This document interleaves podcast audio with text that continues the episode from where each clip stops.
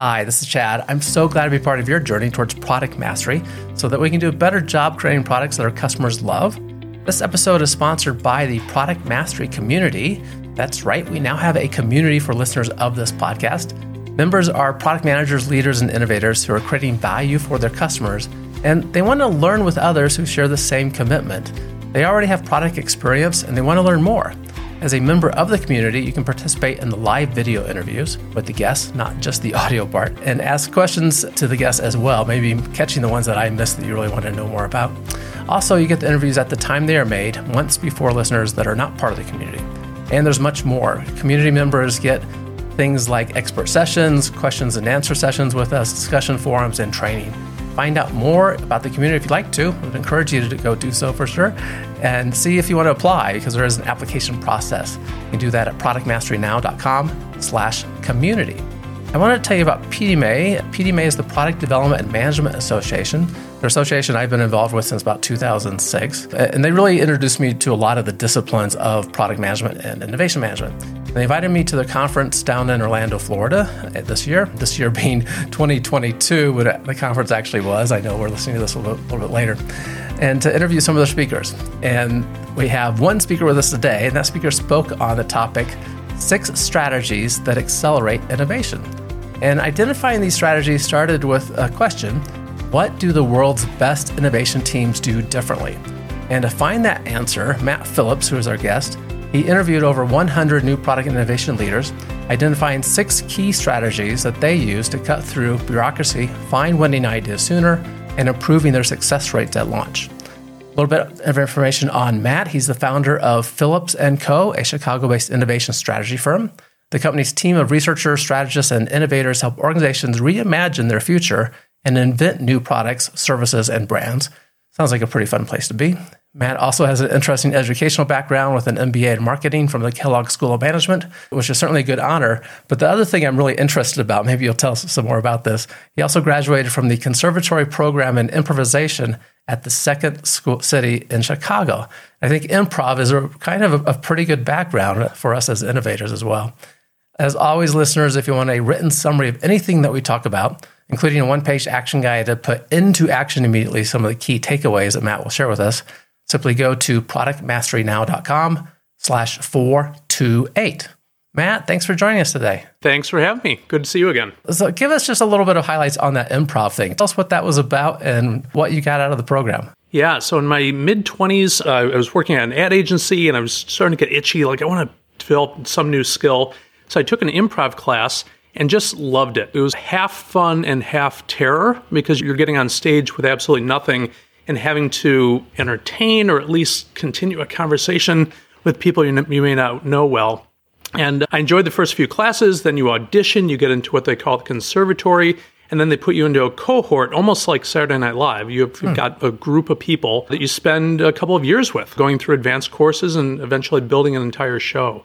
So, as you mentioned, I have an MBA from Kellogg did this program for a couple of years at Second City. So I probably consider them equally valuable. So my life tip is skip the MBA and go study improv. Just go do improv.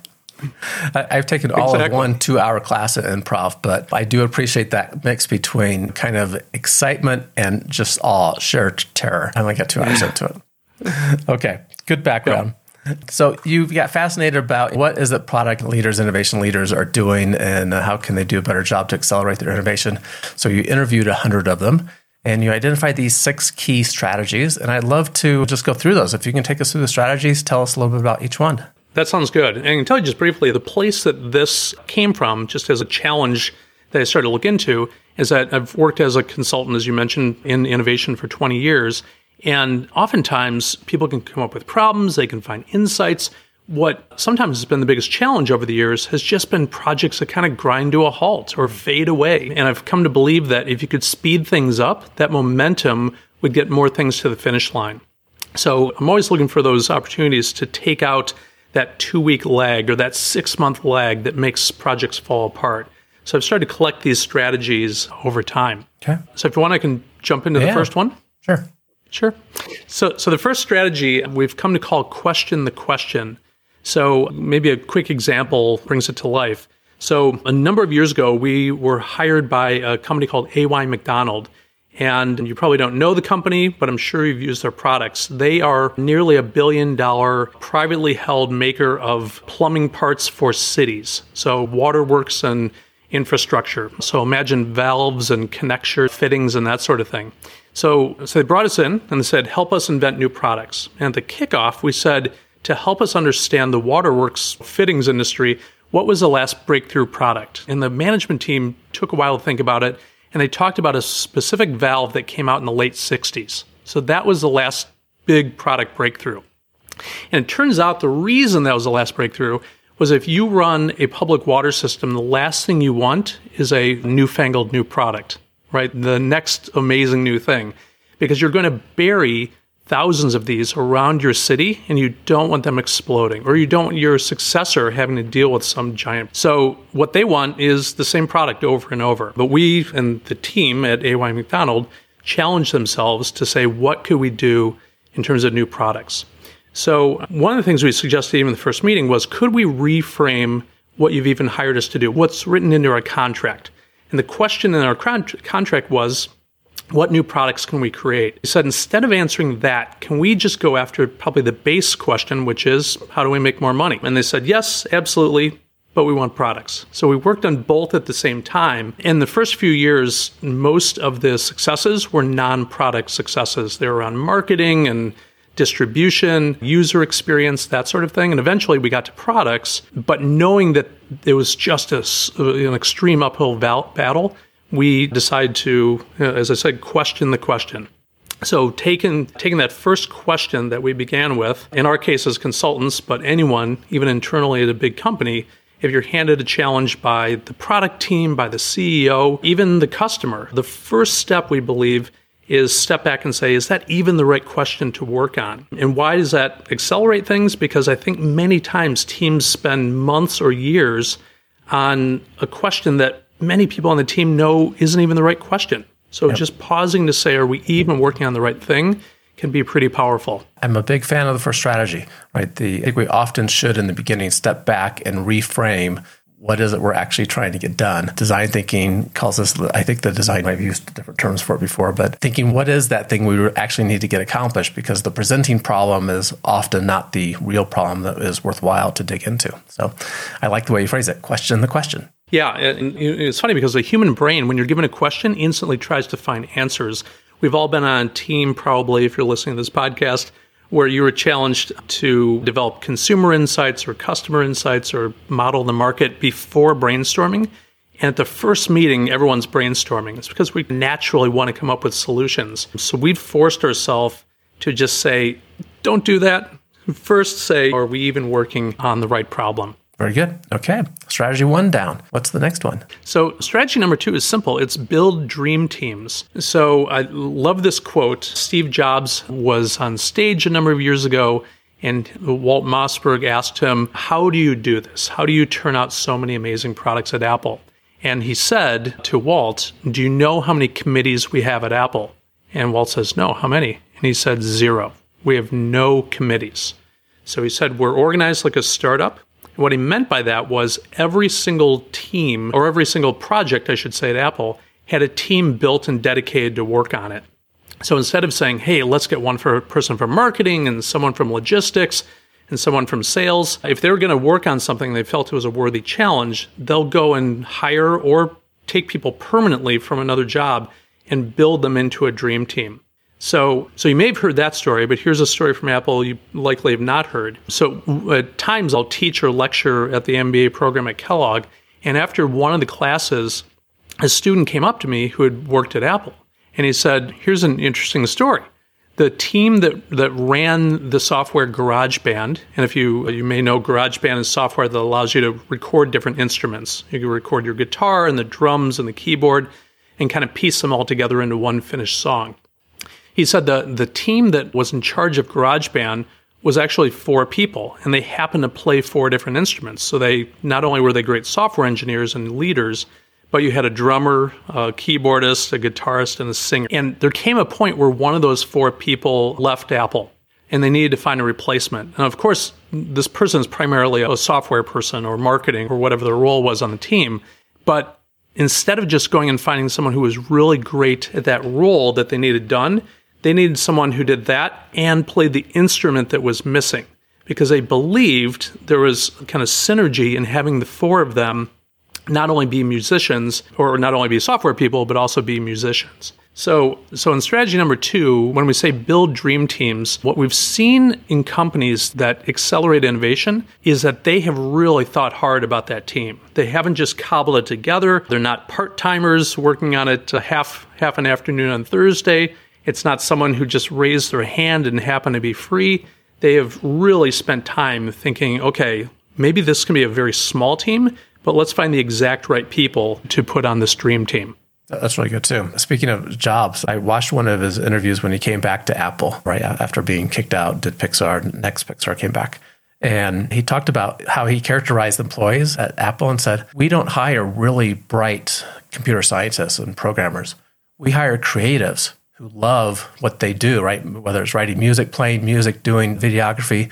We hire creatives that happen to be really good computer scientists. And I thought that's a really interesting way to look at building your dream team, right? I'm glad you introduced that strategy for us. Yeah, and I think it's really smart because you think it's thinking about the person and the team beyond the resume. How are these people going to work together? What do they care about? The other thing that we've seen in teams that tend to work really harmoniously and quickly and efficiently is they tend to work together for a long time. So it's uh, not uncommon in large CPG firms to for there to be programs where they move people every 6 or 18 mm-hmm. months, a kind of job rotation, which can be great for developing that person's skills and turning them into a leader someday. But for specialists, it can be an innovation. Sometimes it can be a setback because instead of making this incredibly great innovation team that maybe could spend together, spend five or 10 years together, you've now broken them apart every 18 months and the team has to kind of reboot over and over. Yeah. So, so I think giving a lot of thought to what that team is and to your points, uh, kind of those non-resume aspects is pretty critical. Very good. What's our third strategy? So number three, we call consistently query customers. We try to make it sound somewhat alliterative, and it's just a mouthful. So, constantly query customers. And the idea here is that in many organizations, it's not uncommon to see that they rev up for an innovation effort, do that giant market study for six months, and then go off and work with those insights for the next three years. And quite possibly never talk to the customer again, which sounds insane, but it's very common. So, in many of the interviews that I conducted, this is what I heard that they would go on to launch a product or create some new innovation a marketing campaign, and it would flop, and they would realize afterwards, we really never showed it to anyone. So, one of the more interesting examples of this comes from a company based in Chicago called Radio Flyer. It's a family owned company, had been around for a number of generations. And when a new family member took over as CEO, he came in to a company that was in kind of financial straits. So the investment bankers were circling and he had to do something quickly. So one of the things that he realized was that they hadn't done any work around insights or understand their customer in some time. They were essentially making that that metal wagon the, that the many of us wagon. know coming from Radio Flyer Yes, yes, the red wagon that probably a lot of us had as kids. And they were facing a new threat, which was new competitors coming in with plastic wagons that looked a whole lot like theirs. So the CEO said, let's go on a listening tour. And one of the things they found out was people had this huge emotional sense of nostalgia for Radio Flyer and for that wagon, but also for the Radio Flyer tricycle. And what was fascinating about that was that they had never made a tricycle in their history. But people had this huge bit of nostalgia for this non existent tricycle. So basically, it sort of merged memories in, in their childhood. So, of course, the first thing they did was they made the tricycle and became a smash. After that, they built a, a, constant listening mechanism. They could go back on a regular basis and talk to customers, show them prototypes, share ideas with them as they were developing them. So instead of that every year or two cadence, it became a weekly or monthly cadence. So that then turned into a string of hit products. So more wagons, tricycles, they eventually made bicycles, they made e-bikes. At one point they wanted a better battery, so they reached out to Tesla. And Tesla said, not only will we give you our battery technology, but could you make us a kid sized Tesla car? So they made that as well. All these things came from listening to their customers, but also querying them on a regular basis. Excellent. Yeah. Innovation in some aspects isn't very hard, right? We just need to listen to customers and understand their problems. Yeah, I think sometimes just process or working inside of a big company and managing the dynamics of your own career or kind of internal politics can suck a lot of the air out of the room. So just remembering, hey, you can just pick up a phone and call someone. Like, most people love being asked questions, and uh, and being in, staying in touch with customers is a pretty powerful thing. Very good. Brings us to number four. So number four we call thrive like a beehive. So, what's interesting about beehives is there's a queen bee, so you have a leader. It's good to have a leader on an innovation team and a bunch of workers. And they're in there making honey, making honeycombs, doing amazing. And the way they do that is not just by working internally really efficiently with each other, they leave the beehive all the time. So, the way that honeycombs and honey is made is by the queen bee uh, kind of overseeing things, but the rest of the team leaving the hive frequently to go find pollen and nectar. And they're always leaving, finding the best they can, and bringing it back. So, of course, this is a metaphor for just infusing new insights. You could call it open innovation, but I think it could be even more casual than that. Just it could be Google searches, it could be calling the local university professor or calling up the Food Network star who working on recipes just like that chocolate bar your company is working on. So constantly reaching outside the walls of your hive. So one of the one of the best examples of this that one of the interviewees shared with me was this was a gentleman who has spent years as a film in Hollywood. He said after 9/11 the CIA faced a big problem which was to figure out what the next attack might be. And our previous strategies won't help that much because you can't go out and conduct focus groups, you can't call terrorists and what have you to understand what their plans might be. So, what the CIA decided to do was try to envision what a terrorist or kind of a horrific situation might be, right? Like the worst project you could take on, but of course, hugely important. So, brilliantly, the CIA left their beehive and went to the most creative place they could think of. They thought, who could think about what a terrorist might do in the future, and they chose to go to Hollywood. So, not long after 9 11, they convened a secret meeting of some of the top writers in Hollywood, people who'd worked on terrorism movies or CIA, FBI type movies, and just said, if you had to plan the next one, what would it be? And so this team of kind of incredible brainstormers overwhelmed the CIA with these amazingly horrible plots. But of course, that allowed the CIA then to start to build mechanisms to either look for these things or think about how those might play out in the future. So, so it's a great example of just leaving your four walls, as you might say. And, and looking for feedback. And it doesn't need to be a giant project. It could truly just be picking up the phone or what have you. I'll share one other example along these lines, especially if you work at a big company. So, Bath and Body Works, which is a three to four billion dollar a year maker of soaps and bath bombs and that sort of thing, has publicly posted a job for something they call strategic patterning. What that is is a group within Bath and Body Works of full-time sort of trend spotters. So it's folks around the world who are constantly looking for the next new thing, presumably a scent or a color or a design, and feeding that back to the mothership. So, so not only is it a practice, but some people have actually built this into the structure of their organization. Yeah. Very important for innovators to pay attention to trends. I like the uh, Tom Clancy take on scenario planning there, right? What might be, and that's a good way to think about scenario planning.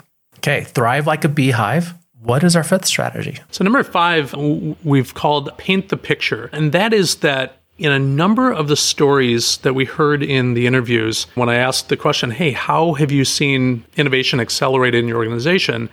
What someone did to skip to the front of the line or skip a bunch of steps in the innovation process was they made the finished product look finished really quickly. So a great example of this is a good friend of mine, uh, Jeff. He worked at IDEO for about a dozen years and he's had a number of different corporate roles and consulting roles. At one point, Jeff was working for a large financial services company. And they said, Hey, we want you to help us figure out how to make our call center better. So, maybe not the sexiest thing to work on, but the solution he came up with was pretty clever. So, they found that just the time it took to set up a new account was pretty long. And a new account might look like a company of 75 people, one to get set up a program with this financial services company. And so to set it up, what they had to do was open a new record, type in E Corp, put in their address and everything, And then with every single person, every single one of their 75 employees, they had to put in ABC Corp again, 123 Main Street, and there was no way to copy that across all the different records. And It was probably just an antiquated system. So the problem was obvious, but he'd been told that in previous years there were attempts to fix this, and they had a 20 step process you had to go through. You had to start the program officially, you had to staff it. Eventually, you had to put together a bunch of specs that went to engineering and QA. And through that process, he said it took it took 25 people to say yes and only one person to say no. And that's why this would break down over and over, even though the problem was something everyone agreed to. So, what Jeff did in the early days of his job was he opened up PowerPoint and just mapped out what the final process would look like. So, he took existing screenshots, and then he modified them in crude PowerPoint with boxes and type and said and showed in step one, it would look like this. In step two, we would do this. Maybe there's a button that says clone. So all the address goes across all 75 employees.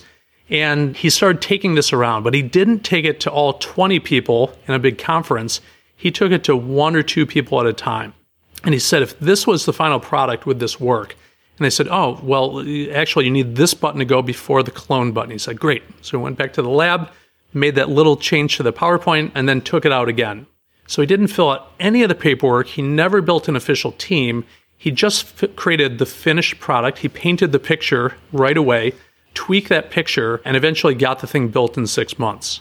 So something that had taken him years of uh, process problems and blockages to overcome, he was able to solve the, essentially by creating the final product without using any of the internal apparatus that they would normally require for such a project. There's a innovation incubator where they have a sign on the wall that says a prototype is worth a thousand meetings. And I love that idea. Jeff made the finished looking prototype, right, of the what could be real and use that to get the stakeholders to buy in. So, so I love that. I think that sign idea is going to show up in a keynote or something yep, in the yep. future. Appreciate that. Yeah. Okay, paint the picture. Excellent. We got one strategy left. So the last one it kind of is where we began. And so strategy number six we call cultivate a yes and culture. So most all of us, if you've worked in creative fields or new product development, you're familiar or with the concept improv. of yes or improv, or familiar with the idea of yes and. But very briefly, the concept is this: that if you're leading an improv scene on on stage, one of the things, first things they taught us to say yes and to anything that's handed to you right? So, Chad, if you were to say, "Oh my gosh, I can't believe we're trapped inside of a toaster," if I'm if I say, "What are you talking about?" We're on a podcast right now where the scene falls apart. But if you say we're trapped inside of a toaster, and I say, "No kidding, I should have worn my boots. My feet are on fire," then the scene moves forward. So most people have experienced yes as a brainstorming tool, but we've reframed it as sort of an aspect of culture. And one of the things you can do is have two people have a conversation but end each sentence with no but, right? So I might say, you might say, we're in a, a toaster, and I'll say, no, but we're on a podcast, and you'll say, no, but I wanted to do a scene, and it's just horrible, right? But if we have the conversation, start every line with yes and, it flows much more carefully or, much more logically. So, so the point we end up making with this is all those little moments when you're saying no but to someone feel like you're being rejected or not listened to or your ideas aren't worth it. And those little moments within a culture can determine whether or not people are bringing you ideas to your cubicle or your office every day, or whether they've learned this is not a place for great ideas and I'll just hold them to myself.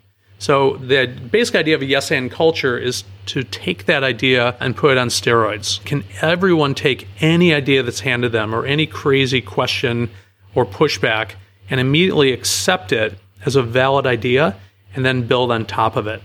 So one one example along these lines that one of the folks we talked to mentioned was there is a Swedish company called Eleiko, and they are one of the top makers of weightlifting weights. So if you ever see Olympics and the men and women are lifting those massive weights over their heads, the world championships, the weights are made by Eleiko. So it's a Swedish company. It's been around about 100 years, and they started out making waffle irons.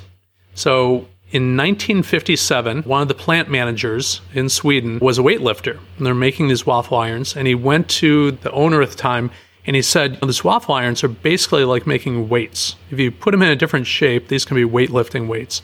And the CEO at the time, she said, that sounds great. Let's go make some. Today, I don't think they make waffle irons, but they are the leading maker of weightlifting weights in the world. So that one little moment is crazy because you could imagine just in the flow of everyday work, if you're trying to figure out how do we get out our new line of waffle irons or what are the trends in waffle irons, and someone comes to you and says, let's go into weightlifting, that's absolutely a natural no but moment. But we've seen in the companies that just have an easier time churning out ideas.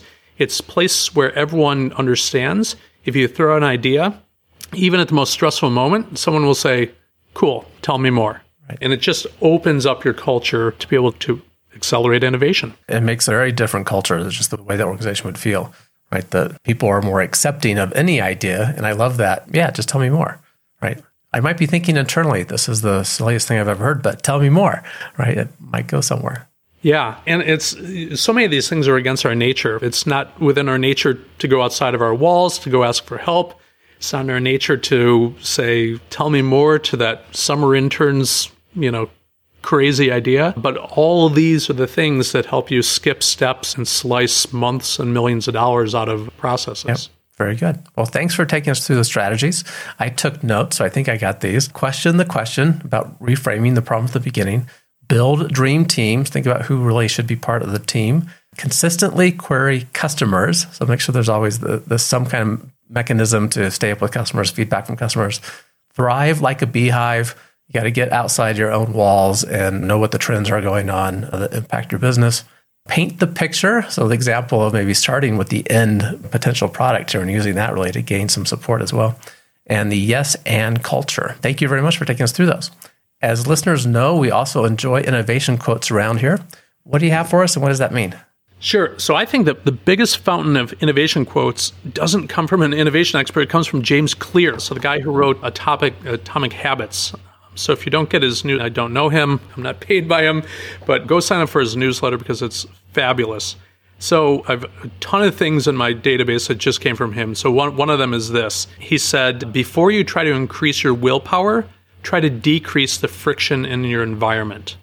So, in other words, if something is really hard to do, and this could be true of sticking to a diet, saving money for retirement, or what have you, or within your innovation team, it's hard to meet, it's hard to get funding for something. The first thing to do instead of just trying harder and facing the prospect of failing is to find the friction in the system and take that out and just make things easier instead of fighting your way. So in James Clear's books, he's talked about things like if you're wanting to work out more, friction in the morning could be, oh, I don't feel like going running. He says, put shoes at the door. Right, it's one extra little thing you've done to remove friction. I know of someone that wears their running clothes as their pajamas so they can just get out of bed in the morning and go, right? Doing what they can to decrease the fr- friction. Holy cow. My, my wife would not allow that, but I love the idea. Hopefully they're yes, clean running clothes. I would be wrapped in saran wrap if that was going to be my plan. But I love that. I love the quote. Thanks for sharing that with us. And it's a good one to think about customers too, right? If we can remove friction from the customer process, that's usually a win as well. But get it out of our environments to make us more productive. Absolutely. Excellent. Thanks for the insights, Matt. How can people find out about the work you're doing, resources you have available for us, that sort of thing? Best place is just go to our website. So it's Phillips with two L's dash co.com. So Phillips dash co.com. And then if you look for Phillips ampersand co, you'll probably find us on LinkedIn and you could follow us there as well. Excellent. I'll make sure that's in the show notes. So the link is easy enough, phillips-co.com, but it will be in the show notes to make it a one click for everyone.